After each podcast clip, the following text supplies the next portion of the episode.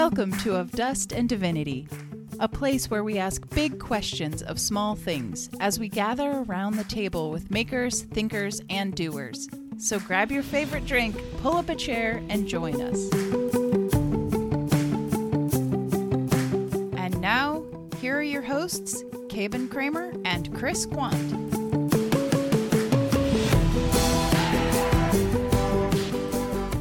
Ah, there we go. Got it that time. There we go. Trying this live intro thing, Caben. That's a lot of pressure. if you're fans of The Office, we did this the first time and I shrewded it. I just messed it up. So, oh my gosh, Caben, So good. thanks so good. for your grace. Oh, in, I uh, love it. letting me Oh, mess up the intro. Uh, but hey, here we are, uh, episode four of season four. three. Here we go. s- episode four. Let's go. Man. As we normally start, as the nice lady, aka my wife, at the intro said, uh, pull up a pull up a chair, get a drink, and join us. Caben, what are you drinking? this is some Macallan 12 year. Oh, some Um, Macallan again. Which is, yeah, I mean, this is mm, Scotch, right? scotch. It's just good, clean whiskey. It's good. Got it. Yep. Nice. Yep. Love it. Okay. Yeah. And, and, and of course, our listeners can't see it, but I'm holding it up for you. And it's just this kind of really light amber co- color, which is just. Oh, it's beautiful. Yeah. Yeah. It's real great. Oh, that's nice. All right. Okay. But how about you? What are you drinking? Uh, went with the bottle again. Uh, haven't showed it to you yet. I've got a uh, salt and lime lager. Uh, wow. Stone? Okay. Yeah, it's like the. I feel like it's like the Dia de los Muertes Uh-huh. uh, Yeah, mask yeah, on yeah, there yeah, uh, yeah. on the front, the label. A little So- Corona without calling it Corona. Don't want to get Yeah, a labeled little with the Corona CDC without calling it. Corona. Yeah, yeah. Yep, I don't have a lime, uh, but uh, For accurate the, uh, information on coronavirus, go to the CDC website. Oh, jeez. Okay, here we go. Oh, There's the uh, tradition of the bottle nice. top now, and uh, mm, yeah, it's a Corona without being a Corona. Okay, there it is. Tasty though, refreshing. That's uh that's a to me I associate that with cooler weather. Or not cooler, warmer, weather. Yeah, yeah, yeah. It's a Mhm. cool drink for for warmer weather. Yeah. Um not a not a not what I'd normally like. It's a beer like a stout. You can eat it Mhm. with a fork. Hey, have you Mm. gotten rain the last couple days? Uh we got uh I think it rained for an hour. Mm. If that. Uh I was wondering about the trees. See, Uh where you're at, did you guys get much? yeah, two weeks ago when it, you know, considered raining, about five miles away, they got like an inch and a half of rain, and here we got nothing. So kidding. yeah, a couple days ago we got mm, maybe three quarters of an inch, which is great. What's your Um, elevation? Oh, we're like forty feet above sea level. Oh, yeah, you're right on the okay. Yeah, Yeah, yeah, you're right we're by the yeah, yeah, we're we're down low.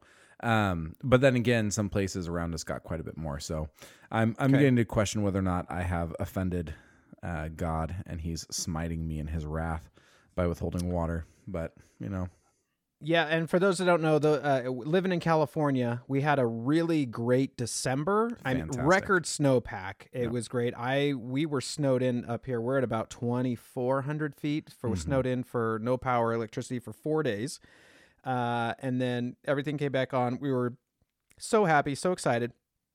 Uh, January hit and r- kind of not a drop. not a drop then. here, not a Yeah. drop in the whole month of January. Yep. Yes, A- and then February was kind of the same, little bit of sp- spritzing or sprinkles or whatever, Mm-hmm. and that is that is your weather forecast for California. I, I I was thinking, Caben, I don't know how much longer because uh, you live in the trees, a different type of tree. I live up in cor- kind of more Mm-hmm. mountainy trees. And I'm just trying to think, like, how long can these trees hang on Mm-hmm. with no water before this becomes a desert? I Yeah. don't know. Um, Well, I I can tell you, it would take me one summer without water before I'd be bankrupt. Ooh. Yeah, if if we don't have water just for one three month season during the summertime, That's it. All the trees would die. That yeah. Well, it, and you said I'm trying to remember if we, you said it here that walnuts don't naturally grow in California, Right, right? And but they need they need quite a bit of water. right. Yeah, they're. I mean, they're, they're Yeah. native to like Kyrgyzstan, and Yeah, that that whole area. that's right. So it's Okay. much more mountainous, much more, you know a, a northern European kind of climate, but Yeah. we we've really cultivated them to this climate. Which so now this is this is the the walnut capital of the world. Um, Yeah. So now they grow, but it's because we have the technology to have irrigation systems. Man, to make it happen. So, Yep. uh, any uh, those listening, any uh, good thoughts or prayers? Yes, please. Uh, everybody in California, go out and wash your car. Uh, the last two times I've finally broken down and watered my plants, uh, it's decided to almost pretend like it's Oh, going to rain. So maybe I Do should go out more. and water my plants. Yeah. again. So Uh, our our Um, friends in both Washington and Texas are getting too much water. yeah, but uh, of it over here. we we keep trying to figure out a way that we can just email each other what we need. So yeah, I'll email them sunshine. They'll em- email me some rain, and, and we- we'd be good to go. and we'll call it square, especially up in Washington State. Yeah, Yeah. love it. Well, hey, uh, this is this is a part two, Cabe, and we originally thought this might be just a, a one part, but uh, for those that have heard and maybe you haven't heard, go back and listen to last week. We we deci- decided to talk about rites of passage. Mhm.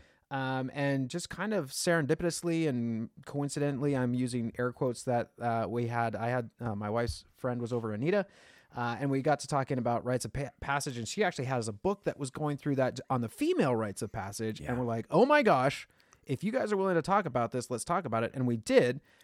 I don't know about you, like, Yeah. whoa, Such a rad conversation. oh, Oh, so good. man, I got It so much so out good. of that. I let your text afterwards Yeah. uh, to me was like, that was so good. Yes, and it, it and it really was. Yep. And so we decided, like, okay, let's because we are going to talk about your son's Mhm. rite of passage, and and he's turning, I believe, ten now, and Mhm. so that's going to kick that in. Um, and and kind of from that perspective, we maybe have a guy's perspective on it. Uh, but but just kind of wanted to talk about, and we touched on it a little bit last week, but just talking about rites of passage, Yeah. Just what what is defined as a rite of passage. Kim and I have it up on the internet. So Oh, the look at you, internet defines it. wise. Okay, I know, This is right? going to be. Uh, I Googled rite of passage, ladies and gentlemen. A ceremony or event marking an important stage in someone's life, especially birth, puberty, marriage, and death. yep. And I think that showed up a lot in our conversation. Um, now, n- to more detail last week, Mhm. um, Especially on the puberty piece. Exactly. Yep. Exactly. Um, and, and then I, I was looking up what are, you know, there are some kind of common searches of what are five rites of passage or Mm. three rites of passage. Um, so if, if you're looking at five, it's, it's right to birthright, Mm, right to adulthood, right to marriage, right to eldership, mm, and then right to anc- ancestorship, mm.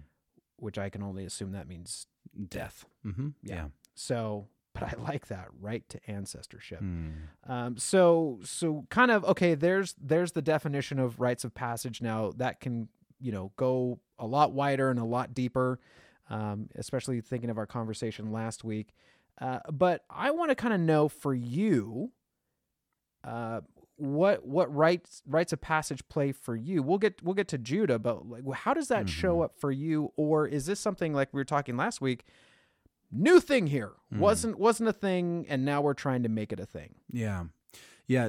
My first interaction with the idea of rites of passage, and particularly the rites of passage that I'm focused on with Judah and just kind of more generally, have to do with more or less aligning with puberty. They're not specifically oriented around the puberty experience, but they're around what happens to us as humans as we move from this idea of being a child who is taken care of to being a contributing member to the collective.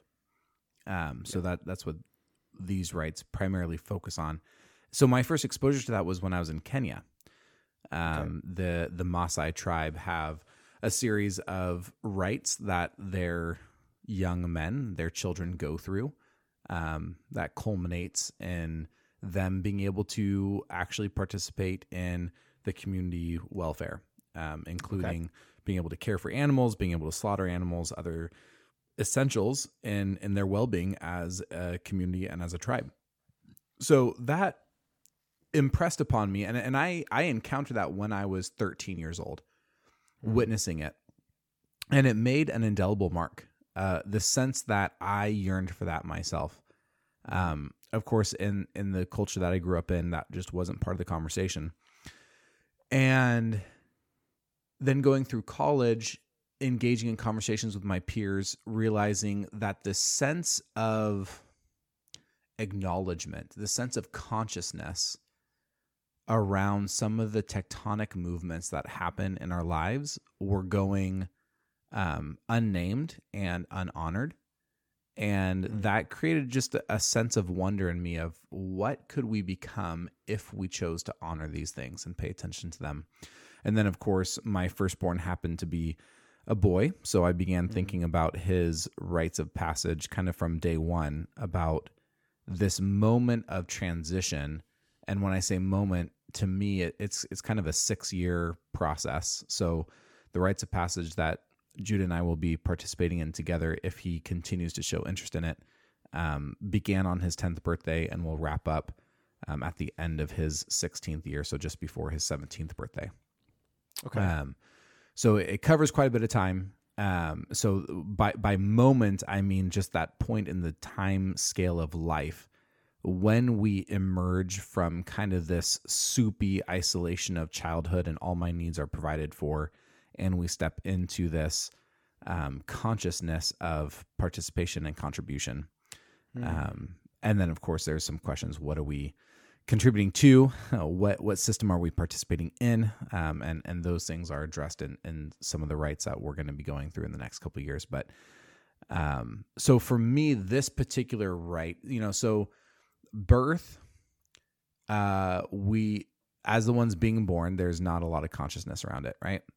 Mhm. um, marriage and death um, there theoretically should be quite a bit of consciousness around although it could be argued that we've done a fantastic job becoming unconscious to those as well um, Hmm. but but that transition from childhood into adulthood um, has if it's if it's been noticed it has been um, mutilated in its noticing it has been warped and over masculinized right? It's become this sense of like oh gotta gotta go become a man. And it's it's taken on these tones of like um warriorism and domination and, and things that um are noticing but they are noticing from a childish point of view even if it's adults doing the noticing because it's this hyper masculinized unbalanced sense of what is it that we're doing? We're becoming men. Well what does that mean? Well we don't know. It just means be angry and violent or dominating or whatever.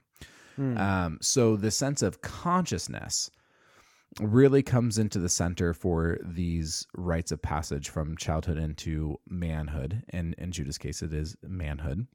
Mhm. um, because he is gender identifying as male, and so that's his rites of passage. Um, so it is a sense of going from unconscious to conscious, going from individual to collective, going from being provided for to providing. And so those are pretty tectonic shifts in our relationship to the world. Um, and so it's about noticing them, it's about providing contexts in which he can experience and embody. So, this is the other thing about rites and passages. They aren't conversations or books to read, they are body experiences. This is why they mm. often involve ceremony, they often involve objects, they often involve fire or light or water or ice, they involve elements Elements, yeah. of the earth and not just like elements as in like bread and wafer or whatever, but like Sure. actual elements of the earth. Um, and often they involve some kind of token of remembering, whether it's, you know, a knife or a painting or a journal or something. So th- there is something about the ritual that is very, very concrete and tangible. You can put your hands on it, you can put your hands on the people, you can see the event taking place. And again, that material, concrete experience is pretty undervalued. Um, It's pretty underrated in, in the ability that our body has in shaping and transforming our minds. We tend to put all of our eggs in one basket, which is the supremacy of our intellect and our wit. And we forget that our body learns things too, and that our body can actually teach our mind things. Um, And when it comes to being human, we need to listen to our bodies. Our minds need to become uh, students of our own bodies. And these rituals set up scenarios where we can become conscious of that and willfully and and and um, purposefully choose into that participation uh, in such a way that we could hopefully theoretically um, have some tools at the ready uh, for when these life challenges outside the the walls of of childhood come. So uh, a couple things, and, if I missed it, forgive me. But you said that this is something that you observed but never really had in your life. Did, Yeah. Is that something that that never was a part of your life, or you had some experience, or little to none? Lit- little to none. I, I have one Okay. memory of taking our three wheelers to a Jeep trail uh, somewhere in the Sierra Nevadas, and we rode for a couple hours up to an abandoned, like it basically a ghost town, an abandoned mine with some outbuildings. And I don't remember any conversation we had. It wasn't any kind of conversation about becoming a man. It wasn't any conversation about sex. It wasn't anything that might have prepared me for those things. But I do remember getting my first knife on that trip, and that Okay. was significant. Um, but it lacked some of the ritualistic elements that might have equipped me um, moving into high school and, and things like that. Yeah. I can remember a few. I, I don't know if this was uh, uh, necessarily a rite of passage. Maybe it was. I remember on my 13th birthday waking up and my parents had printed out this long. You remember those dot matrix pen- printers Oh, yeah. that had the the punch, the perforated holes on each side, and they'd run it through. Yep. Yeah. Uh, and it there it was a banner that said, "Oh no, we have a teenager," and that was up on the. So it was definitely there was a shift there of something like to be celebrated, kind of in a in a humorous way. It wasn't meant to be derogatory. at least I don't think it was, but or at least my parents- good humor to not take it derogatorily. yeah, or my parents were just mentally preparing themselves for the next seven years or whatever that was going to look like. I remember my dad. Um, I don't remember how old I was, but it was that trip where we went up to a cabin, and I think it was the Dr. Dobson tapes, which was then the sex talk, which kind of understanding that, which was just completely awkward and like, oh, was okay. Any questions? No. I don't know how to talk about this. All right, well, let's go get some dinner. Okay. Um, and, and it was, and I see myself doing it now, but it was something where my dad and I never. I mean, we did a lot of stuff. Like I played baseball and he coached it, and we do, but we didn't go to trips. Uh, you know, we do stuff around the house and stuff like that, but like a trip together, like that was never a thing. And so, like, oh, this is this is different, A- a- and I'm I'm finding myself like I need to do this or not do this with my sons as my sons are getting older like Mm. oh i need to be more intentional with them because like all of a sudden if i just want to do this grandiose thing like that's weird like Mhm. come on like Mhm. we, we never do this why are we doing this now yeah, so scaffold it. Yep. E- exactly. And then probably like moving into early adulthood. Other than you know, okay, maybe it was my my trip overseas. You know, I think my one and only trip overseas, and then yeah, kind of the big ones: marriage, childbirth, etc. Now you said uh, something interesting that you know what marriage and death kind of is ignored now. What do you, what do you mean by that? Because I kind of feel well, I mean, it's still a big deal. We still get a lot of people together. My wife and I invited everybody we knew. We did it in the middle of the afternoon, so we didn't have to feed everybody except like trail mix. Yeah, yeah, real strategic. you, you get all the people there. Um, but what? Tell me more about that. What do you What do you feel is being missed? I, I might be getting myself in hot water if we talk too much about marriage, but um, certainly with death, our our our system that we operate in here in North America Mm-hmm. is wired for perpetuity. So corporations in their corporate documents don't naturally die. If some if a business goes out of business and ceases to be a functioning corporation, we see that as failure. Um, So everything about you know we the the we love that the Coca Cola we buy now is a Coca Cola we've been buying for decades. We don't want it to change. We want this thing to exist for eternity, the same, unchanged, always available, always exactly as it was, always something I know and can receive. And so the the greatest fear is that indelible end, that that permanent closing of the doors um, on our own lives. Um, and in fact, it was it was it was a industrialist in the late 1800s who was the first one to write a will that started, "If I die," and that this belief of our own immortality that was birthed through this capitalistic engine of uh, consistent products and perpetuity um, has come to shape our view of who we are in the world and and death is the enemy of the free market engine. Uh, so because of that we tend to put old people away in homes where we don't have to see them. Um, we keep our dead out of view. And in fact it's become culturally taboo to show photos of the dead. Um, other parts of the world, it's the exact opposite. You disrespect them if you hide their photos or if you hide their image or if you hide them in their death. So there are other ways of moving in the world than the way that we move in the world that can be good, um, and and that can also honor death in ways that we do not honor death now.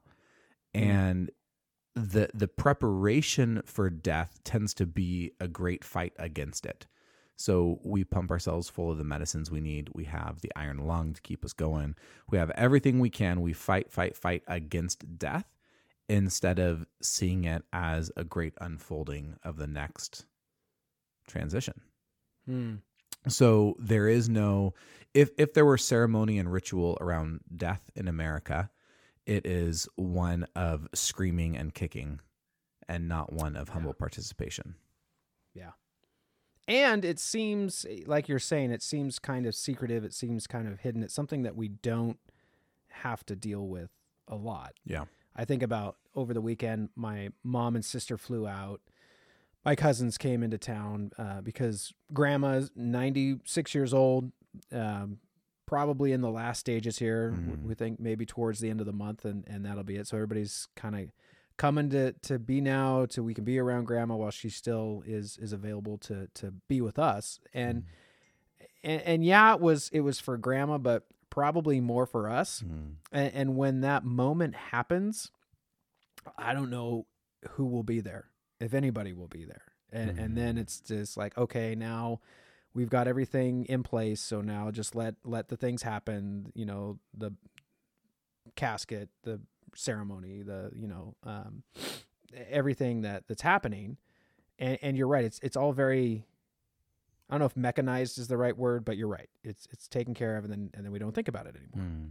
at least we don't want to um to where you're right it's is it a celebrated time? Is it a time where i, I mean are we going to have a picture of grandma? We probably not. Like we didn't have it my grandpa passed away at the beginning of 2021 like i don't think we had mm. a picture of him at his you know memorial service.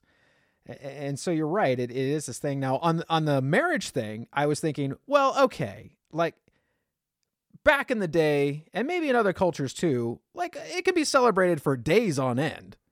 And we're just like get in get out get it married get on the honeymoon and we're done so that's kind of where i'm thinking maybe we're losing something in the in the overall celebration Mm. the beginning of of a a, a new phase if you will Yeah. um, I won't. I won't let you dig too deep in there. But that's what I was thinking. Maybe you're thinking, well, we don't celebrate it enough initially. We don't equip enough initially for moving into this new phase. Yeah, I, I feel like the focus of celebration has shifted from welcoming a new unit into a community of flourishing and into this individualized prize winning of this pure love. Yeah. Um, so now everything's about exactly how the bride wants it to make her feel the most special on that day. The honeymoon Oh, is where you're I see extravagant, right? So we we've we've cut out the sense of stepping into a wider circle, and now we're trying to make it Mm. our own personal award ceremony. Yeah. Well, I got a trophy and it was great.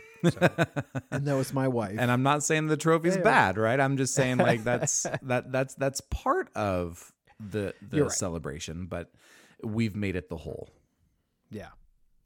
So I want to, if you're willing to share, I would love to, especially if folks that have younger children coming up, I would love for you, as much as you want to, share kind of what you're doing for Judah and, and what you would hope to do as you're going Mhm. along this path.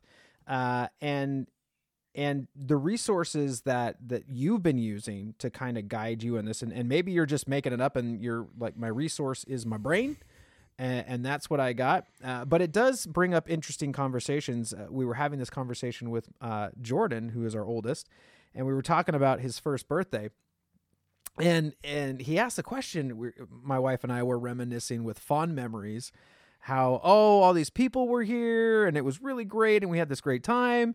And Jordan was like, "Why? I don't remember any of it. Why did you go through all the trouble of doing that?" And we looked at each other and we thought, "Why? Oh, that's not for the kid. Mm-hmm. That's a rite of passage for the parents." and I had never yeah. looked I had never looked at it that way Yeah. before because of well, of course we want to celebrate. No, we just kept you alive for a year. Mm-hmm. And there's a lot of firsts in that year. And we went into recounting like I remember getting him in the car seat for the first time Mm. and literally being out in the driveway going, How in the heck do we get this thing in? And how am I going to transport this thing, fragile little thing, uh, there and back again? Yeah. Right. And Yeah. so we started going through all the first one, like, Oh, that wasn't for you. Yep. That was for us. And so it does make sense that as the parents are progressing, okay, now the now they're becoming an individual. Now the Mhm. child, you're right, is becoming into that steps to adulthood, which is Mhm. crazy. Like to think that 10 years we're starting to do that. Mm-hmm. Um and so yeah, I would I would love to hear again, however much you're willing to share um what what you're doing in that respect. Yeah. So let, let's start from a couple different perspectives. Um, first, obviously, indigenous cultures all over the world have done rites of passage for thousands and thousands of years. And there is something intuitive. Like our now we know from science that our brains and our bodies, the hormones, chemicals, everything else, um, keep shifting and changing our whole lives, but really significantly up till we're somewhere between 25 and 30, right? Um, so, you know, we've kind of picked these arbitrary points at, you know, 16 you can drive, 21 you can drink, whatever. It's different in different countries. But all of that is tied into the same kind of indigenous wisdom that acknowledges that our bodies continue to change, right? It's not that puberty isn't the only change and it's not the last change. There's this continuation of cascading changes that happen. And there was an acknowledgement that we don't accidentally find our way into wisdom, that we don't stumble upon maturity, um, but that we create it and we can choose into it or we can choose out of it. Um, But it's something that must be offered and presented. And so, if that's not modeled to us from any source, whether it's a coach or parent or teacher, or even someone you see, you know, on television or a politician who you really admire, if it's never given to us as a model, if it's never offered to us, it's never an invitation we can receive and step into. Um, and so, for thousands of years, cultures have um, implicitly and explicitly acknowledged this that there is a responsibility of the elders to create invitations into maturity for the bodies who are experiencing those chemical and hormonal transitions. We call those rites of passage. So, starting in his 10th year, the, the, the big frames are if I want to set him up to choose into the world he wants to create, then he needs to know some things about himself in that world. Hmm. So his early years, 10 and 11, are focused on 10's focused on where are you from, and 11 is focused on where are you now. So his tasks for his 10th year are to we we got him a um, MP3 recorder for his birthday. And he needs to interview all of his grandparents and all of his aunts and uncles and ask them questions. Where are you from? What was your childhood like? What did you like about it? What was hard about it? Just some really basic questions to consciously choose into the story of his own fromness. And then in the 11th year, where are you now? That's going to be looking at our own story, our lives. How did we end up here on the farm? Bringing him into more of that story. Why? How is it that your life ended up here? Let's talk about that. Let's talk about, and and it's not going to be like you know a, a, a all roses, right? This is his opportunity to step into reality, to be like, we've made some mistakes. We loved people before we were married to each other. Um, you know, it's just this is this is the world you are a part of, and we are part of it too. Um, this sense of again, there there is there's something about rites of passage that deal with scale, that deal with getting into the world so big that we feel the frailty of our own smallness. A lot of rites of passage focus on um, experiences that nudge us up toward death. And for a very long time, that was because death was always around the corner. Um, But we lost something in our psychological framing when we had the privilege of keeping a long distance from death. And there's something forming in our being when we brush up against that wall, right? When we come close to that edge. It's something that I've experienced a few times in my life through different things. And I really credit those spontaneous moments near death with helping shape who I am today. And luckily, in two of the experiences that were very, very close, I had men around me. I had elders around me, um, not my parents, but other men who were able to, after those moments, kind of gather us around and be like, whoa, let's talk about what just happened. Let's feel that we were really close to something really bad. Hmm. And so there are these moments that that shape us and it changes the way that you know it changes what you know you can do, what you know you can't do. It changes the amount of cockiness and everything else and the bravado and everything else, right? It impacts so much. So Which which in itself is a right. it is, and, and, and that's right? what I'm saying. Yeah, you got to Yeah. brush close to death at some point, right? So, but Yeah. but that's what I talk about scale, right? So, death is kind of the ultimate scale, right? But then there's Yeah. also the scale, the scale of history. Um, what is this country Mm. about? What's our family lineage about? There's the scale of society. Wow, we live in this one little town, in this one little country, in this great big world oh okay let's participate in some of that let's appreciate some of that so there there is a sense of scale that's attached to these of kind of pulling back some of the layers of protection on purpose um, in a way hopefully that's still safe enough because of the parental influence that we can if things get too unsafe we can close that back up and say okay you're going to be all right.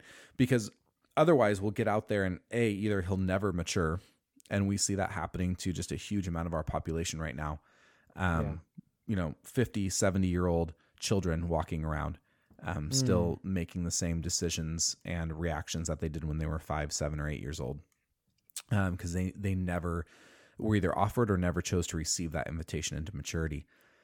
Um, and then we see people not knowing their own limits or boundaries or how to participate in a wider structure and, and we begin complaining about things that we shouldn't be complaining about because it's like no this is just what it means to be human like no we need to all work together to get this done. It's part of the experience. Um, yeah, and and we forget that Mm. because we become isolated from our own development and and isolated from the development of society. But so so with Judah, so year 10, where are you from interviewing grandparents and aunts and uncles? Then we also got him a small electric chainsaw um, to have him. So he's going to start helping me out in the orchard a little bit. We've got a couple of dead trees we got to go cut up in the next week or two. So he's going to start helping me with that, right? So just I'm laughing because I myself just picked up a small electric chainsaw. Yes. I've never had a chainsaw before, Yes. so uh, maybe I could come out No to the orchard and you shame. could No you could shame. le- you could Right. teach me too. Yeah, you you can't learn what you don't know. You got to stumble I your way through it. There's no shame at all. Oh my Um, gosh. I love that. Yeah, yeah, yeah. yeah. Um, and and then the other thing we're gonna 10 be or doing- 43, Yeah, one way or one the other, right? You know, we all have invitations at different points in our lives. They don't let me near the power tools. All right, that's just the way it is. I've accepted it. Uh, and then the the third element there there's some other things, but kind of the third embodied element in his tenth year is that we're gonna spend um, at least one night a month this summer, just he and I uh, camping out in the orchard, right? So we're again privileged enough that we can stay within a line of sight of the house, and we can also be out with the coyotes at the same time. So that's going to be our first introduction towards drawing near towards death. Is that we're going to just be out with the coyotes and deer at night, which you know again it's a very normal experience for most Americans, but there's a consciousness that we're going to apply to it of like what does it mean for us to be out here and what if we were farther out and of course it'll scaffold to the point where you know spoiler alert you know as, as he's older there's going to be some survival elements of like okay you have nothing no food no water no shelter and we'll come pick you up in three or four days but that's not where we're starting What? that's where that at that point he All right, be Bear Grylls. Tipping the edge from being provided for to providing and there are benchmarks along the way that will give him the skills he needs so that way he will be capable when it comes to that Golly. I, I, I have to imagine. Uh, I can't imagine that. Well, I can't imagine that happening to me, but also at the same time, I can't imagine that happening to me. That didn't happen to me, but I can see like if you can make it through that, the confidence and the reassurance that it will give you. Like, oh no, I did. Uh, I did it on my own. I was able to make it on. I was equipped. I felt skilled enough to do that. Yeah. That's brilliant. Yeah. I, also, I hope nobody report. like in today's no, today's day and age, like you did what? You abandoned your now. Let's Yes. you said this is far down the road, It is so we're not taking a ten year There's old. a lot of training and skill that goes into it, and again, this is part of where we all need to step into our own maturity and adulthood and acknowledge that there are competencies and skills that are within our reach of human beings that we can embody and embolden ourselves toward. Um, but yeah, you know, I, I kind of on that last one, I kind of thrust it upon myself um, in college. There were a few weekends where I just decided I wanted to go, and it was a little bit on accident because I just didn't have the things. I was just a poor Mm. college kid, so you know, I grabbed a couple of like whatever bratwurst or something to throw in my little day pack with me. But like, I had a sleeping bag. I didn't even have a sleeping pad, um, and I had a little Coleman pop tent, right? And like, and I would just drive up, and I would just drive out some Forest Service road, and I would just start hiking, no trail. Just found a ridge or valley I liked, and I would just set up camp for a night or two. Um, and so I kind of stumbled my way into it, just kind of, yeah. But again, yeah, it it, it shapes you. It does. Yeah. Well, and I can even see that, and it, and it is kind of the natural order of things. Having the perspective that I have now on this side of parenthood, where our oldest is, is 14, and you can see the individuating happen to where there's that pulling away, there's that that sense of self Mhm. uh, coming more and more into focus, and as a parent, again, not trying to make it all about me, but that rite of passage of that's not my little kid anymore Yeah. it's it like he's he's his own per- it's mourning Mm-hmm. mourning the fact that oh there's not as much dependence when i'm so used to being depended on Mm-hmm. and that, that's a two-way street where you're like oh thank god like i don't have to do so much anymore but also you're, you're oh my gosh Yeah. like and, and struggling with uh is it something i said is it something i did no he's just growing up Yep. he just wants to be his own person he doesn't Yep. need dad trying to solve his every problem and take care of his every need and that's hard Caben. Yeah. Yeah. it's because i need to be needed Mm-hmm. okay i'm just going to say it i need to deal with my own issues but i, ne- I need to be needed um, and to see him move into that so for what you're saying with at some point you're you're going to be you're going to be permission granted to be off on your own Yep. and and we're going to give you the tools to do that is Yep. is is now that i talk about it it makes a lot of sense. Yeah yeah. And and you know it is you know rites of passage are about the individual. Um you know so Yeah. the rite of passage of death is about the person dying. Mm-hmm. um but it's also about the community right? And in in the sense of family you know of course in america family means just you know your biological parents and siblings. But in the broader sense family is a much wider umbrella and there is a sense of the rite of passage is also for the family to give everyone a chance to acknowledge, to mourn, to because it is a good, good thing that our children want to draw distance between us. yeah. We often damage that what by trying to hold on because it's so hard for our own psyche because we're not we don't have the way marker to mourn it mm. and say okay no this is we are now in new territory i Yeah. i am now changing my mind about how i relate to the world and how i relate to this individual and so the rites of passage give us as community members permission to also step into new ways of being as the person going through the rite of passage themselves step into a new way of being Love it. So we're we're at time here, so I want to I want to wrap us up. But I, th- I that was the point. I love that there is the community. If I could go back in time to fifth grade, Chris, it it reminded me that that was one of my assignments was to sit down and interview my grandma, and I Mm. did, and I put it on. I recorded it on a cassette tape. I had to turn it in. I have no idea where that tape is. Mm. I have no way to play it if if I had it. I mean, I'm sure I could find something. Um, but to to treasure that, like I wish I had that now to Mm. hear not only little Chris and his little high pitched squealy voice, but to hear Grandma and her story Mm. um, back when I was a fifth grader. Mm-hmm. So you know that Grandma's still still young, still could recall uh, a, a long ways. Um, Judah, Mhm. take it from your friend uh, Uncle Chris here. Mhm. Say, hold on to that. Uh, hold on to that recorder. Whatever you whatever you do, put it in a special place. Make sure that you can access that because it, it it'll be invaluable. And I'm so glad that you guys are doing that. So right now, finding out about the past ten years old. Mhm. Let's go interview the relatives and maybe the community at large, Mhm. and then uh, we're gonna find out next year about where we are now and what brought us brought us to this story right now. Yep. Okay. Is there a resource that that this this is something that you're making up, or is there a resource that if people want to find out more about this that you can recommend? So there there are two books um, that I would recommend. And now, of course, I'm not remembering the names, um, but one is by Bill Plotkin, um, who is Okay. a fantastic psychologist researcher and has led outdoor week long rite of passage events um, Okay. for like 25 or 30 years. And then there's a fantastic book. Um, I think it might just be called Rights um, by uh, Richard Rohr, um, Okay. because he also leads initiation.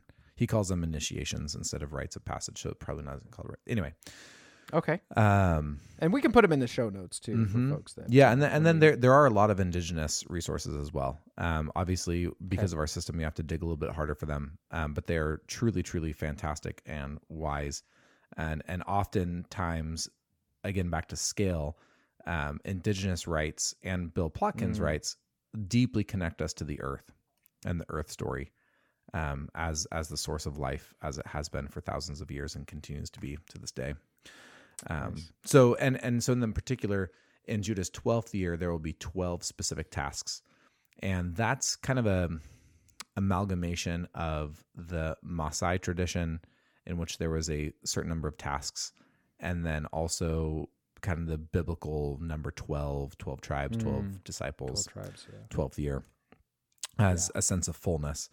Um, so th- those will be like specific, tangible things that he can look back on and have um, of like, okay, now, so, you know, it's going to be skills from like woodworking in the wood shop to cooking food to helping butcher animals to, it's going to be a whole smattering of things kind of all across the board um, of, of giving him tastes of what real skills feel like on his body. Um, Wow. So then he can make some more informed choices in his future.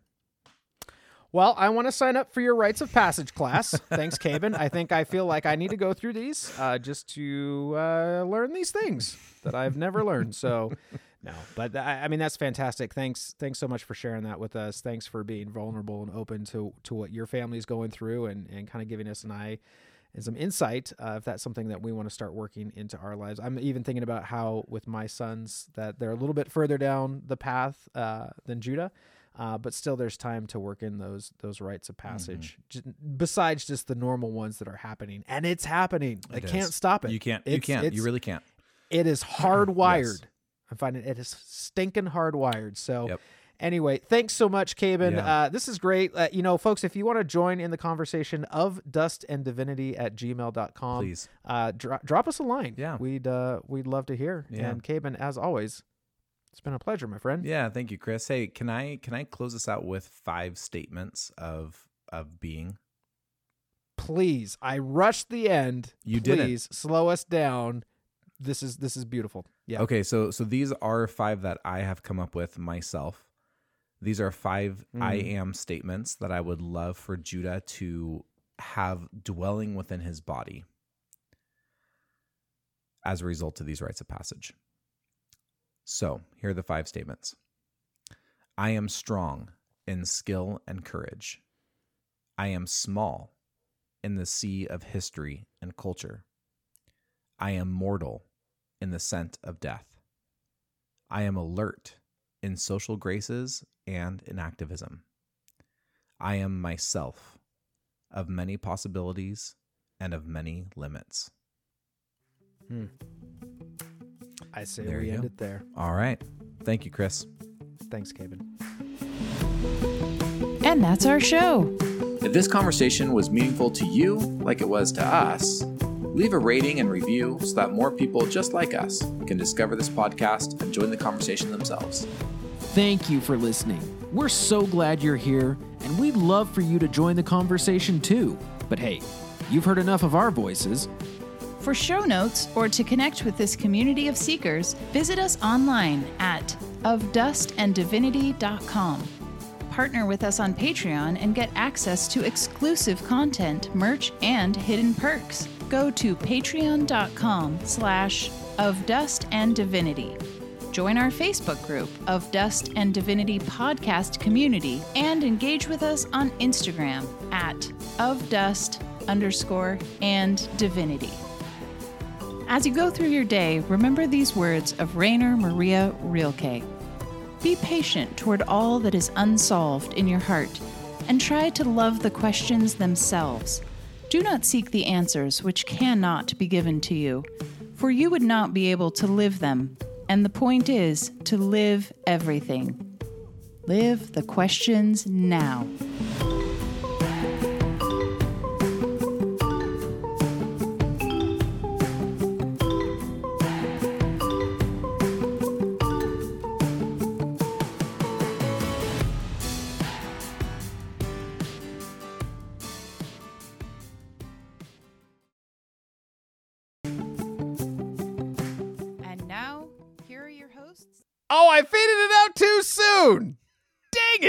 Do it again.